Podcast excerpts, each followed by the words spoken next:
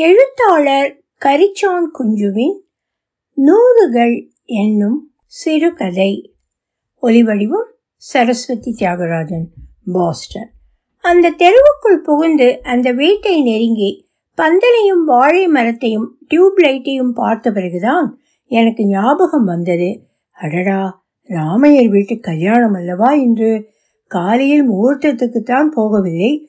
சாயங்காலம் போய் கல்யாணமாவது விசாரித்து விட்டு வந்திருக்கலாம். மறந்தே போய்விட்டது. இன்று காலையிலிருந்து வேறு நினைவே இல்லாமல் பணம் தேடிக் கொண்டிருக்கிறேன். என் இரண்டாவது பெண்ணை கோயம்புத்தூருக்கு அனுப்பியாக வேண்டும். ஆசிரியர் பயிற்சி கல்லூரிக்கு நாளைக்கு கடைசி நாள். நாளைக்காவது புறப்படாவிட்டால் மிகவும் பாடுபட்டு கிடைத்த இடம் பறிபோய்விடும். வீட்டில் ஒரே துக்கம். வைக்காததை வைத்து விற்கக்கூடாததை விற்று இருநூறு ரூபாய்கள் தேற்றி விட்டோம் காலேஜுக்கு அறுநூறு ரூபாய் கட்ட வேண்டும். பிரயாண செலவும் கை செலவுக்கு எல்லாம் சேர்த்து இன்னும் ஐந்து நூறுகள் தோது செய்ய வேண்டும்.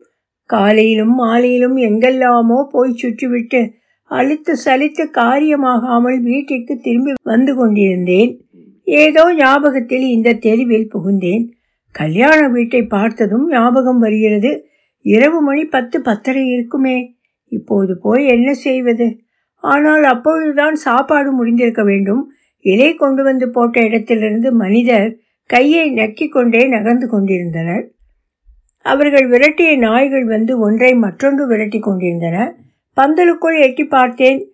சீட்டாட்டம் நடந்து கொண்டிருந்தது. நாலு சீட்டு களத்தில் நிறைய பணம் கிடந்தது. புரண்டது. பந்தலுக்குள்ளும் போய்விட்டேன். ராமையர் எதிர்பட்டார்.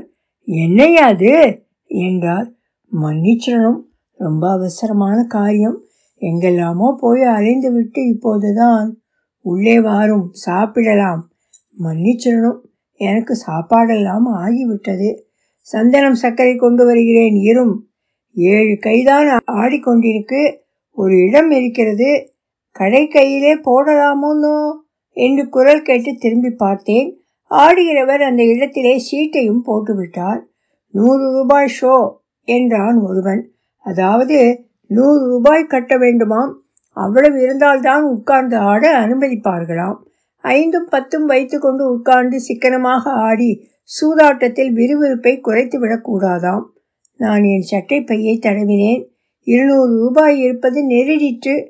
எப்படியும் நாளைக்கு புறப்பட முடியாது. ஒரு சான்ஸ் பார்ப்போமே. அந்த பாக்கி நூறுகள் கிடைச்சிட்டுமே. இல்லையென்றால் இருக்கும் நூறுகள் தொலையட்டுமே. இது எத்தனையோ தடவை சத்தியம் செய்திருக்கிறோம். சீட்டை தொடுவதில்லை என்று நாளைக்கு நூறாவது தடவையாக சத்தியம் செய்துவிட்டால் போகிறது. உட்கார்ந்தேன். ஒரு நூறு ரூபாய் தாளை எடுத்து காட்டினேன். அதிகமாக இருப்பதையும் அவர்களே பார்த்து கொண்டார்கள். நல்ல முரட்டு கைகள் மும்முரமான ஆட்டம் நாலு இந்த கலவைகள் வந்தாலே போதும். நமக்கு வேண்டிய நூறுகள் கிடைத்துவிடும். ஆடிக்கொண்டிருந்தேன் வருவதும் போவதுமாய் இருந்தது பீட்டை நிறைய போட்டு ஆடினேன்.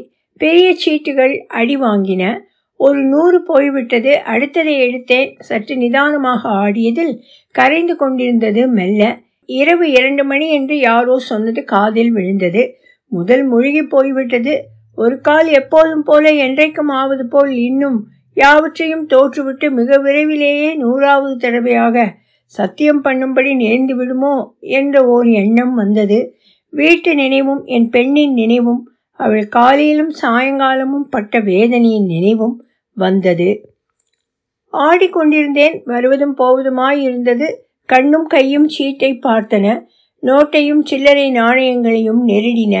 வீசி எரிந்தன அள்ளி சேர்த்து இழுத்தன. அல்லாமல் தோற்று ஓய்ந்தன. தொடர்ந்து நடந்தது இது. சிறிது நேரத்தில் சீட்டாட்ட களத்திலிருந்து கவனத்துடன் ஒன்றியிருந்த உள்ளத்தில் மற்றொரு களம் விரிந்தது. அருகே தனியே கண்களும் காதுகளும் தனியே செயல்படத் தொடங்கியிருந்தன. அதனால் ஆட்டத்தில் சிறிதும் இடையூறு இல்லை.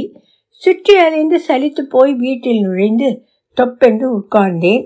சாய்வு நாற்காலியில் சிறிது நேரம் கழித்து காப்பி கொண்டு வந்து கொடுத்தாள் என் பெண்.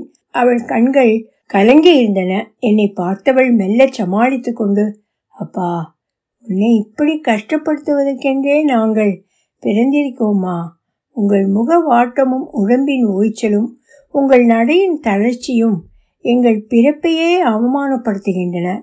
வேண்டாம் அப்பா வேண்டவே வேண்டாம்.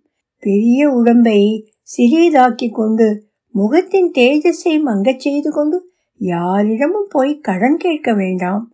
அக்காவும் பிஏ படித்துவிட்டு வேலையில்லாமல் இருக்கிறாளே. நானும் பிஎஸ்சி முடித்துவிட்டு இரண்டு வருஷமாய் தண்டச்சோறு திங்கிறேனே ட்ரெயினிங் போய்விட்டு வந்தாலாவது வேலை கிடைக்காதா? உங்கள் சிரம் குறையாதா என்று பார்த்தேன். வேறு காலேஜுகளில் ஆயிரம் ரெண்டாயிரம் கேட்கிறார்களே. அந்த காலேஜுகளில் நல்ல வேலையாக இடம் கிடைத்ததே என்று சந்தோஷப்பட்டேன்.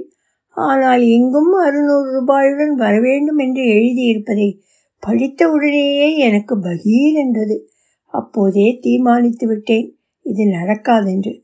ஆரம்பத்திற்கே இப்படி இருந்தால் இன்னும் பத்து மாதம் ஹாஸ்டல் ஃபீஸும் மற்ற செலவுகளும் ஆகுமே. எனக்கு அடுத்தவள் காலேஜில் படிப்பதை நிறுத்தினால் கூட உங்களால் எனக்கு மாதா மாதம் அனுப்ப முடியாது. வேண்டாம் விட்டு விடுங்கள். இனிமேலும் உங்களை கஷ்டப்படுத்தக்கூடாது நான். என்று முடித்து விட்டாள் கதையை. சாயங்காலம் வெளியே கிளம்பினேன். மேற்கே போய் ரங்கனை பார்த்து ஏதாவது உதவி கேட்போம் என்று போனேன்.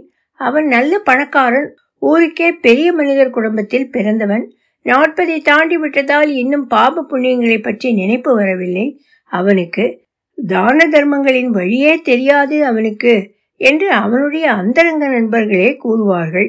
ஆனால் என்னுடைய இந்த சந்தர்ப்பம் அவனை சிந்திக்க தூண்டாதா? என்ற சபலத்தில் போனேன். அவன் வீட்டில் எனக்கு தெரிந்த நண்பர்கள் முப்பது நாற்பது பேர் கூடி ஒரே கும்மாளமாய் இருந்தது. வாயா வீணா போன கிராக்கி வாயா என்ற வரவேற்புடன் நுழைந்தேன். பாவிகளே உங்களாலே தானே நான் வீணா போனேன் என்று சொல்லி இருக்க வேண்டும். ஏனோ சொல்ல வரவில்லை. எனக்கு ஸ்வீட் காரம் காப்பி வந்தது. சாப்பிட்டேன். இன்னும் சிறிது நேரம் இருந்தால் சோமபானம் உண்டு என்றான் ரங்கன். இதெல்லாம் என்ன இன்னைக்கு? என்றேன். எல்லோரும் சிரித்தார்கள். ஒருவன் என் காதோடு ரங்கன் நேற்று செஞ்சுரி போட்டான்.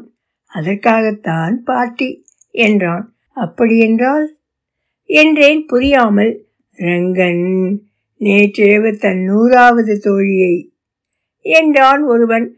தன் வாழ்வின் லட்சியமே நிறைவேறி விட்டது போல் வெறியுடன் சிரித்தான் ரங்கன். அப்பொழுதே அங்கிருந்து விடைபெற்று போயிருக்கலாம். இருந்தாலும் சிறுமை விடவில்லை. ரங்கனை தனியே அழைத்து விவரமாக சொன்னேன். கடனாக கேட்டேன். ஏக செலவு காலம். தாக்கு பிடிக்க முடியவில்லை. என்னை மன்னித்து விடுங்கள் என்றான். அவன் வீட்டை விட்டு புறப்பட்டு தெருவில் நடந்தேன். அடுத்த இரண்டு வீடுகளும் அவனுடையதுதான். அநேகமாக அந்த தெரு முழுவதுமே அந்த குடும்பத்திற்கே சொந்தம். அவர்களுடைய தகப்பனார் அப்படி வாங்கி சேர்த்து விட்டு போயிருக்கிறார்.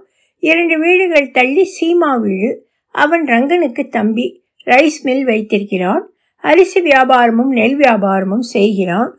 காசில் கிண்டன் கடவுள் பக்தி உள்ளவன் ஆச்சார அனுஷ்டானங்களுடன் இருப்பவன் உபகாரி கடன் கொடுப்பான். வட்டி அதிகம் ஆறு மாத வட்டியை எடுத்துக்கொண்டு மீதியைத்தான் கொடுப்பான். ஆறு மாத தவணை மாதா மாதம் உள்ள தவணையை கழுத்தில் கத்தி வைத்தாவது கறந்து விடுவான்.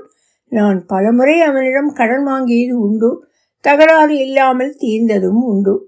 தெருவோடு போன என்னை சீமாவே கூப்பிட்டான். தெருக்கோடியில் இருக்கும் கடையில் வெற்றிலை சீவல் போட்டுக்கொண்டு திரும்பி வந்து அவனை பார்ப்பதாக இருந்தேன். அவனே கூப்பிட்டதும் காரியம் பழமென்று சற்று நிம்மதியாகவே உள்ளே போனேன் உட்கார்ந்தேன். சீமா உள்ளே பார்த்து கொண்டு ஏய் ராமாஞ்சு இல போடு பிரசாதமெல்லாம் சாதி என்று உத்தரவு போட்டுவிட்டு பாட்டிக்கு போய் வருகிறீரோ? ம் கஷ்டம். நல்ல குடும்பத்தில் பிறந்து இப்படி நாயாய் அலைய வேண்டாம். உம் சிநேகிதர் வெட்கமில்லாமல் பார்ட்டி வேற கொடுக்கிறாரே. மகா பாபம் என்றான். அதற்கென்று வரவில்லை. வேறு காரியம். அவனை பார்க்கலாம் என்று வந்தேன். பிறகுதான் கேள்விப்பட்டேன். பாபம்தான் இது. சரி வாரும். கொஞ்சம் பெருமான் பிரசாதம் சாப்பிடும். கையை காலை அலம்பணுமா? தண்ணீர் கொண்டு வர சொல்லட்டுமா? என்ன விசேஷம்? ஒன்றுமில்லை இன்னைக்கு சுந்தரகாண்டம் நூறாவது பாராயணம் முடித்தேன். பெருமாளுக்கும் திருவழிக்கும் ஆஞ்சநேயர். அர்ச்சனை பிரசாதம் சாப்பிட்டேன்.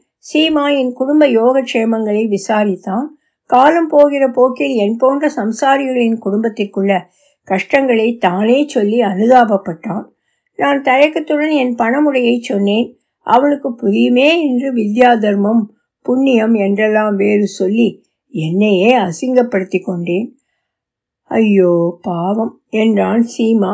சரி காரியம் பலித்து விட்டது என்று நினைத்து கொண்டேன் சிரித்தேன். சீமா தன் கஷ்டங்களை சொல்கிறான். ஐநூறாவது அறுநூறாவது இப்போ ஒன்றும் மூச்சு விட முடியாது. ஏராளமாக ஸ்டாக் பண்ணிவிட்டேன் நெல்லை. நானே எல்லா பேங்கிலும் ஓவர் டிராஃப்ட் உளுந்து பயிர் வேற நிறைய வாங்கி போட்டிருக்கிறேன். கவர்மெண்ட் அடிக்கிற கூத்தில் ஒன்றுமே புரியவில்லை. ஆடி ஆவணியில் ஏதாவது விலை ஏறினால் வெளியே எடுக்கப் போகிறேன். மேட்டூரில் ஜலமே இல்லையாம். குருவை என்ன ஆகப் போகிறதோ அது எப்படி போனாலும் பல்லை கடித்து கொண்டுதான் இருக்கப் போகிறேன். பெருமாள் கைவிட மாட்டார் என்ற பூரண நம்பிக்கை எனக்கு. ஐநூறாவது ஆறுநூறாவது நூறு இருநூறுக்கு கூட வழி இல்லை. உமக்கு கொடுப்பதற்கு என்னையா தயக்கம்? ரொம்ப நம்பிக்கையான புள்ளி நீர். அதுவும் தவிர படிப்புக்குன்னு கேட்கிறீர். ஐயோ பாவம். ஆனால் நம்ம கிட்ட வழியே இல்லை. வேறு எங்காவது புரட்டி பாரும் சீமா முடிக்கிறான். சிரித்தே வாய் விட்டு சிரித்து விட்டேனோ? உள்ளும் புறமும் இணைந்து விட்டனவோ? உள்ளே நிகழ்ந்து கொண்டிருந்த களம் மறைந்து வெளியே கண்ணெதிரே இருந்த சீட்டாட்ட களம் மட்டுமே தெரிந்தது. ஐயோ பாவம். சிரிக்க மாட்டீரா?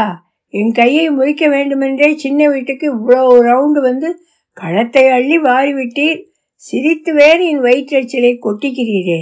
ஜெயகாலம் சீட்டு நன்னா பேசுறதே உமக்கு என்று பயந்துண்டு விட்டு தொலைத்தேன். பெரிய சீட்டை தொலையட்டும் ஒரு கணக்காயாவது கட்டும். என்றான் ஒருவன் சீட்டுக்களை சேர்த்து கொசுவி புறா விட்டு கலைத்து போட்டேன். ஆடிக்கொண்டிருந்தேன் வருவதும் போவதுமாக இருந்தது. புரட்ட வேண்டியதுதான். என்று சீமாவுக்கு பதில் சொல்கிறேன். இங்கே ஆட்டத்தில் எதிரே பந்தயம் போட்டு கொண்டிருந்தவன் தன் சீட்டை புரட்டி விட்டான் புரட்டச் சொல்லவில்லையே என்றேன் போ சொன்னீரே. ஓஹோ சொன்னேனா? இன்னும் இரண்டு பந்தயமாவது போட்டிருப்பாய் என்று பேசிக்கொண்டே குறையோடு சீட்டை கலைத்தேன். தூக்க கலகமோ? என்றான் ஒருவன். ஆமாம் மத்தியானம் முழுக்க ஒரே அலைச்சல். தூக்கம் கண்ணை சுற்றுகிறது. சுற்றுமையா சுற்றும். நூறு நூறாக சுற்றி சுருட்டி விட்டீர் அநேகமாக எல்லா கைகளும் க்ளோஸ் தூக்கம் கட்டாயம் கண்களை சுற்றுமே என்றான் ஒருவன். சட்டைப்பை கனத்திருந்தது வெளியே துருத்தி கொண்டிருந்தது. அவன் சொன்னது உண்மை நிறையவே ஜெயித்திருந்தேன். ஏதோ ஞாபகத்தில் மணி என்ன? என்று கேட்டுவிட்டேன். பதினொன்றரை தான் ஆகிறது என்று கிண்டல் பண்ணினான் ஒருவன். ராமையா வந்து என்னை அவசரமாக கூப்பிட்டார். ரொம்ப அவசரம் என்றார். சிதறி கிடந்த ஐந்து ரூபாய் பத்து ரூபாய் நோட்டுகளை பையில் திணித்து கொண்டு ஒரு ரூபாய் நோட்டுகளையும் சில்லறை நாணயங்களையும் அடுக்கி வைத்துவிட்டு எழுந்து சென்றேன். ஓய் உம்முடைய ஜென்மாவிலேயே இன்னைக்குத்தான் நீர் ஜெயித்திருக்கிறீர். மணி நாலு ஆகப் போகிறது. போய் உட்கார்ந்து ஒரு நாலு ஆட்டம் சும்மா பேருக்கு பார்த்து விட்டு புறப்படும் வீட்டிற்கு என்றார். அதே போல செய்துவிட்டு கிளம்பினேன். ஒரே இருட்டு. எப்படியோ வீட்டுக்கு வந்து சேர்ந்தேன். வீட்டின் வாசற் கதவு திறந்திருந்தது வெளிச்சமும் தெரிந்தது. கையில் இருந்ததை ஓரமாக எரிந்துவிட்டு எங்கேந்து வந்தாயிரது? விடிந்ததும் கிளம்ப வேண்டுமே குழந்தை. கூட போகிற உத்தேசம் உண்டோனோ? என்றாள் மனைவி. விழிந்தும் விட்டது. புறப்பட வேண்டியதுதான். சட்டையை கழற்றினேன். நோட்டும் நாணயமும் சட்டை பையிலிருந்து சிதறின. ஏழெட்டு நூறுகள் இருக்கும். ஒலி வடிவம் சரஸ்வதி தியாகராஜன். பாஸ்டன்.